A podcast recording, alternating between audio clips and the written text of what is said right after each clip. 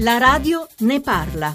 Buongiorno, chiamo da Roma. Volevo avere qualche informazione sulla piccola chirurgia estetica. Gli anni passano, vorrei cercare insomma di migliorarmi un po'. Vorrei sapere se c'è qualcuno che può aiutarmi a trovare dei medici esperti, sapere di qualche struttura sicura che non siano posti improvvisati. Soprattutto vorrei andare da persone competenti perché non vorrei diventare un mostro.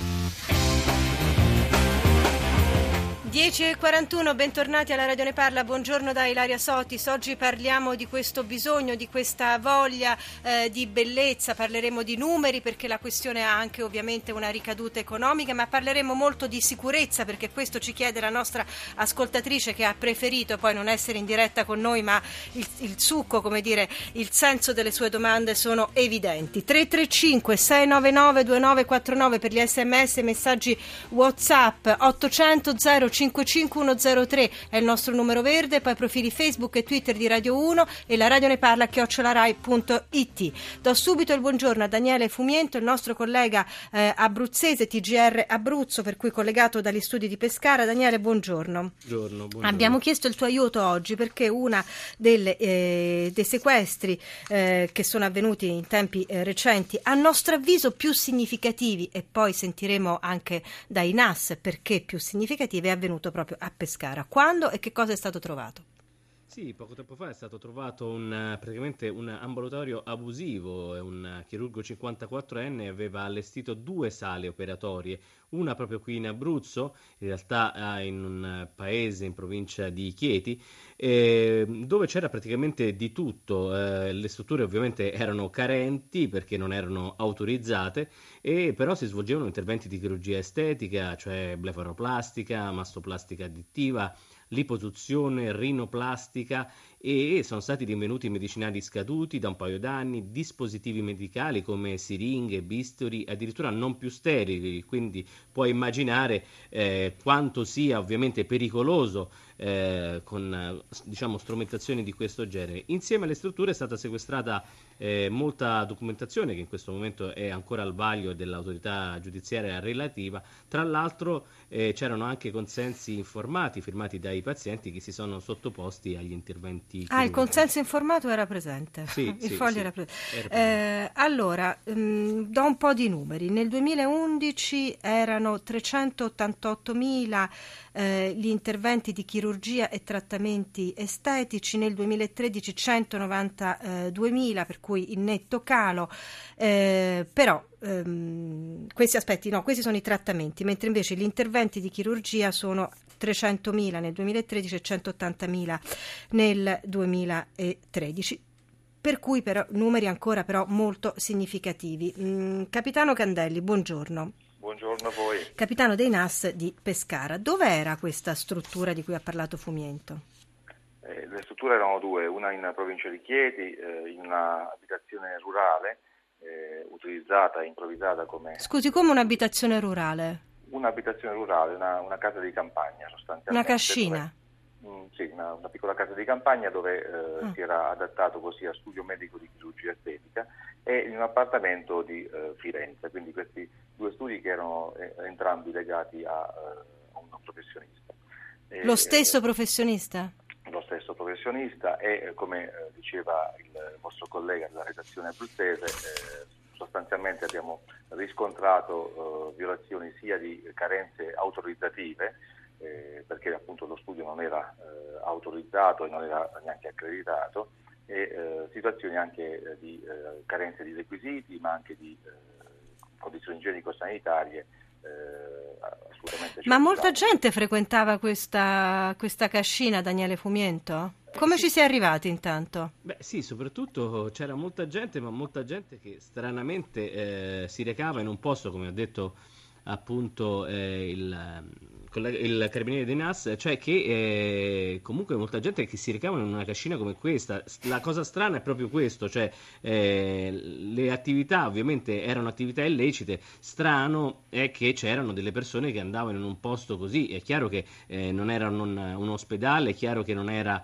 eh, probabilmente no, un posto igienicamente a posto e, e la cosa strana soprattutto è questa qui, eh, probabilmente magari, non lo so, allettati da, da tariffe ovviamente più basse rispetto a quello di, un, di uno studio ovviamente privo di tutte le garanzie eh, diciamo la cosa, la cosa, complicata, questo probabilmente lo potrà, lo potrà dire di più il, il, comandante, probabilmente la cosa più complicata è, è capire perché no, ci si rechi in eh, situazioni di questo genere e io non so se ci sono state già delle persone che hanno eh, potuto raccontare quello che, quello che è accaduto. Non è complicato dirlo, ma eh, ci sono una serie di, eh, di aspetti da, da, valutare che eh, probabilmente chi si rivolge a una struttura del genere eh, non l'ha fatto. Quindi eh, magari questa mattina sarà anche occasione per poter snocciolare un po' la, la normativa che, che, è in atto. Ecco, questa ma, è la cosa che le avrei voluto chiedere subito, sì. Capitano Candelli, che davvero ci ha sorpreso moltissimo apprenderlo da lei, perché lei eh, lo ha spiegato molto bene a Maria Teresa Bisogno che ha preparato questa eh, puntata. Ogni regione ha una normativa a sé Chiaramente non ci sono differenze macroscopiche, ma ci sono differenze. Questo che cosa determina per le persone, no? uomini e donne, che, eh, e poi chiederemo anche alla persona che, che, è in attesa ancora di essere presentata dell'Associazione Italiana Psicologia Estetica, perché anche in tempi di crisi come questo c'è questa voglia, bisogno insomma, di eh, migliorare il proprio aspetto fisico. Eh, però questo aspetto delle normative così diverse, secondo me è importante metterlo in luce. Come si fa a sapere, per esempio, qual è la normativa nella propria regione? Allora, innanzitutto la disciplina dell'accreditamento e dell'autorizzazione di strutture sanitarie è eh, un presupposto diciamo, indispensabile affinché si possa diventare eh, erogatore di prestazioni. E dal 92 eh, in avanti alle regioni è stato affidato il compito di disciplinare i procedimenti relativi a autorizzazione e accreditamento. Quindi le autorizzazioni le emanano eh, e gli accreditamenti le emanano regione e comune. Allora, eh, il sindaco quindi del territorio, sulla base di eh, leggi eh, regionali, eh, è colui il quale eh, emana l'autorizzazione e poi c'è la procedura di accreditamento in capo al Servizio Sanitario Nazionale. Allora, nel, negli anni, un po' perché ci sono state un po' le evoluzioni di questa norma, abbiamo visto appunto che ogni regione in Italia si è adeguata e ha legiferato in tal senso. Eh, la normativa della Regione Abruzzo, ad esempio, è del 2007, eh, la legge 32 del 2007, quindi eh, per i cittadini abruzzesi che eh, vogliono eh, scoprirne quali sono così gli aspetti, eh, è quella insomma, a cui poter fare riferimento. altre regioni hanno legiferato contemporaneamente o qualche anno prima, ad ogni modo ecco, dopo la legge di revisione costituzionale del, del 2001 un po' tutte le regioni hanno, eh, si sono adattate. Allora La... questo è un aspetto ehm, che, di cui ringrazio il, il, capitano Candelli di aver messo così chiaramente eh, sul tavolo perché quando si parla per esempio di turismo sanitario, eh, tra virgolette sanitario in questo caso, non parliamo solo delle persone che vanno all'estero, tra l'altro sulla, sul, sui trattamenti estetici c'è un forte turismo sanitario verso l'estero, ma ci si, ci si muove anche all'interno ovviamente delle regioni italiane. Dottor Giuseppe Polipo è collegato con noi?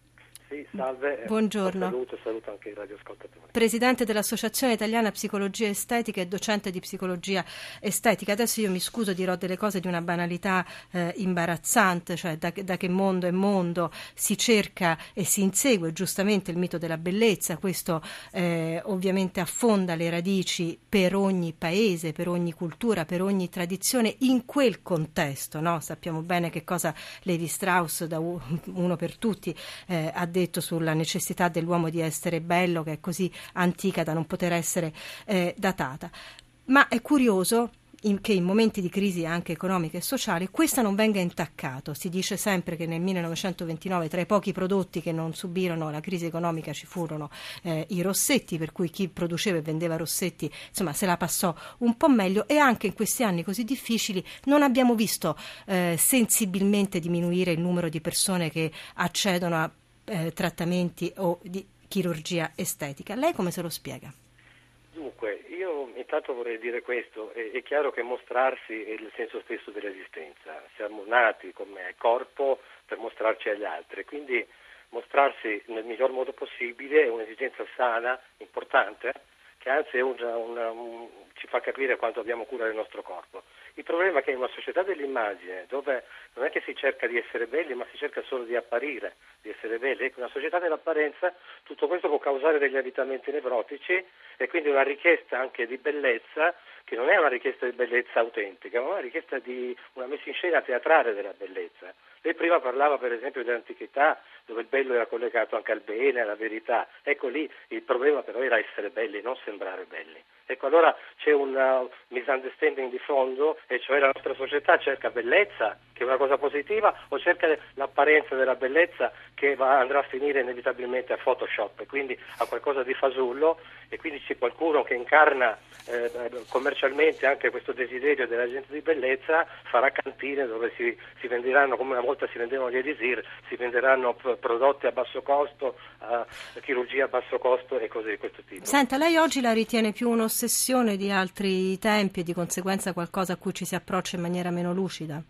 Io ritengo che l'estetica, il cui nome viene da aesthesis, dal greco, che vuol dire sensibilità, debba riguardare tutti i sensi e che quindi delle persone che guardano solo all'immagine e sperano solo che l'immagine possa risolvere i propri problemi, questo potrà generare delle grandi frustrazioni che aumenteranno ancora di più eh, passività, eccetera. Immaginiamo gli adolescenti, le persone di mezza età che in quel momento hanno un, una, cambia qualcosa nella loro vita e che quindi se la società e i mass media premono per una taglia 38 ho l'illusione di essere giovani e belli per sempre, quanto psicologicamente queste persone potranno essere frustrate da questi modelli. E quindi è importante secondo me riorientare l'estetica, la medicina estetica che è una, qualcosa di bello e che ha a che fare con tutta la totalità dell'essere umano, quindi è più una medicina preventiva, una medicina che riguarda lo stile di vita, piuttosto che invece andare a tagliare la carne. Il cardinale Ravasi qualche giorno fa ha parlato di un burca di carne, cioè sì, si rischia per le donne di, avere, di nascondere la propria identità, mentre il volto, il corpo di una donna, ma anche di un uomo... Donne e anche fatto... uomini, eh, perché anche su sì, questo esatto. poi ne esatto. parleremo nella seconda parte della trasmissione con il presidente della Società di Medicina Estetica e anche con il presidente della Società Italiana di Chirurgia Plastica, per cui faremo anche bene, bene le differenze di questi due aspetti. Eh, lei, dottor Polipo, sarà ancora eh, con noi. Leggo un sms, dite il nome e cognome di questo individuo in modo da dissuadere altre persone, fare denuncia all'albo dei medici in modo che ne venga cancellato evidentemente il nome. Non so se questo eh, si può fare, ce lo dirà tra pochissimo il capitano Candelli dei NAS, intanto Macy Gray.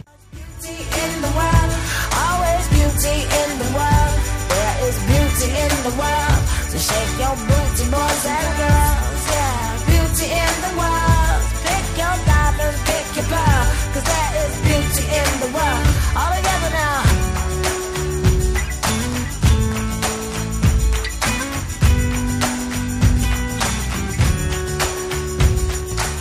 Allora, Danilo Fumiento, TGR Abruzzo, eh, nell'ambito dell'operazione che ci hai descritta e sì. che è avvenuta a fine ottobre, è stato denunciato il medico che eseguiva questi interventi? Ma guarda, qui eh, ovviamente non, non, ci risulta, questo ce lo dovrebbe dire forse di più il, ehm, il, capitano. Io ti volevo segnalare che un altro episodio successe nel 2013 eh, nel eh, Teramano dove addirittura c'era un falso medico estetico, eh, una donna di origine straniera che effettuava trattamenti di medicina e chirurgia. Qui parla di addirittura numerosissimi clienti, quindi diciamo che di situazioni del genere ce ne sono state. No, ma di situazione purtroppo devo dire piena l'Italia, abbiamo trovato sui giornali di cronaca, a noi piace molto in questa prima parte della trasmissione dare, come possiamo dire, dignità nazionale a dei fatti che altrimenti restano sullo sfondo eh, semplicemente diciamo ancorati alla cronaca locale, non che questa sia meno importante, ma poi se la andiamo a vedere no, è spesso leggibile anche appunto sul territorio nazionale. Capitano Candelli, eh, ha ragione Danilo Fumiento, lo chiedo a lei, è stato denunciato questo medico chirurgo e poi si può fare il nome così rispondiamo all'ascoltatrice?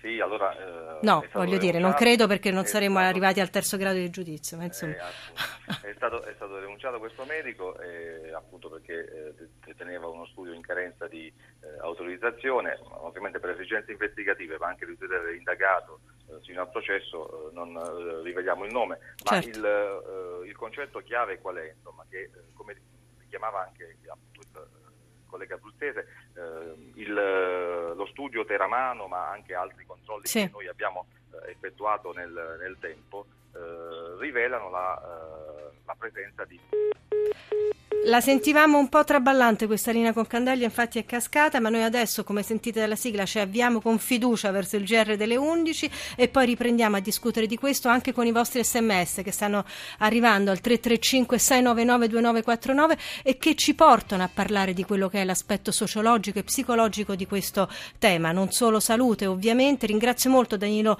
Fumiento collegato eh, dalla sede RAI di Pescara e vi lascio adesso, come, avete, come sentite, al GR delle 11.